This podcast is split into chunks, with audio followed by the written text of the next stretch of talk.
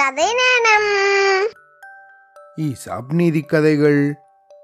கெட்டிக்காரன் புழுகு. ஒரு நாள் கார்த்தால நேரத்துல மரத்து மேல சேவல் ஒன்று உக்காந்துருந்துதான்.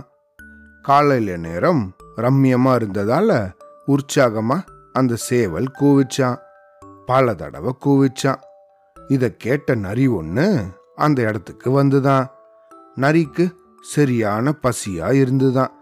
அந்த சேவலை எப்படியாவது பிடிச்சு சாப்பிடணும் அப்படின்னு அது ஆசைப்பட்டு தான் ஆனா சேவல் மரத்து மேல இருந்ததால அதை பிடிக்க நரியால முடியலையா?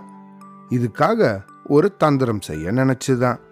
உடனே அந்த நரி சேவலை பார்த்து நண்பனே வணக்கம்.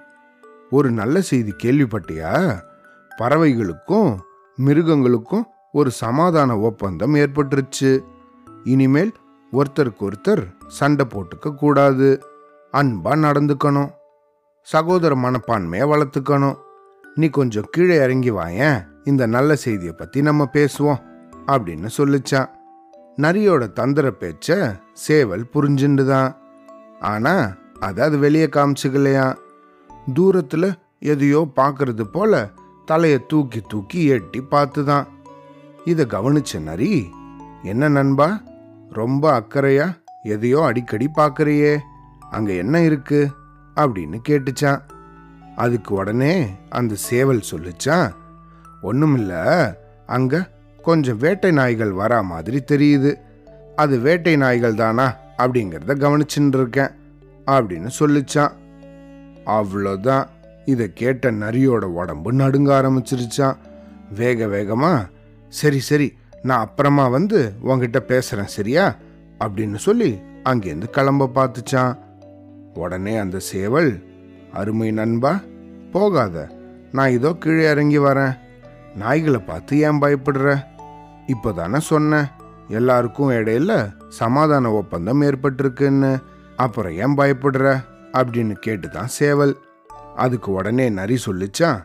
அந்த ஒப்பந்தத்தை பத்தி நிறைய பேர் கேள்விப்பட்டிருக்க மாட்டாங்கன்னு நினைக்கிறேன்.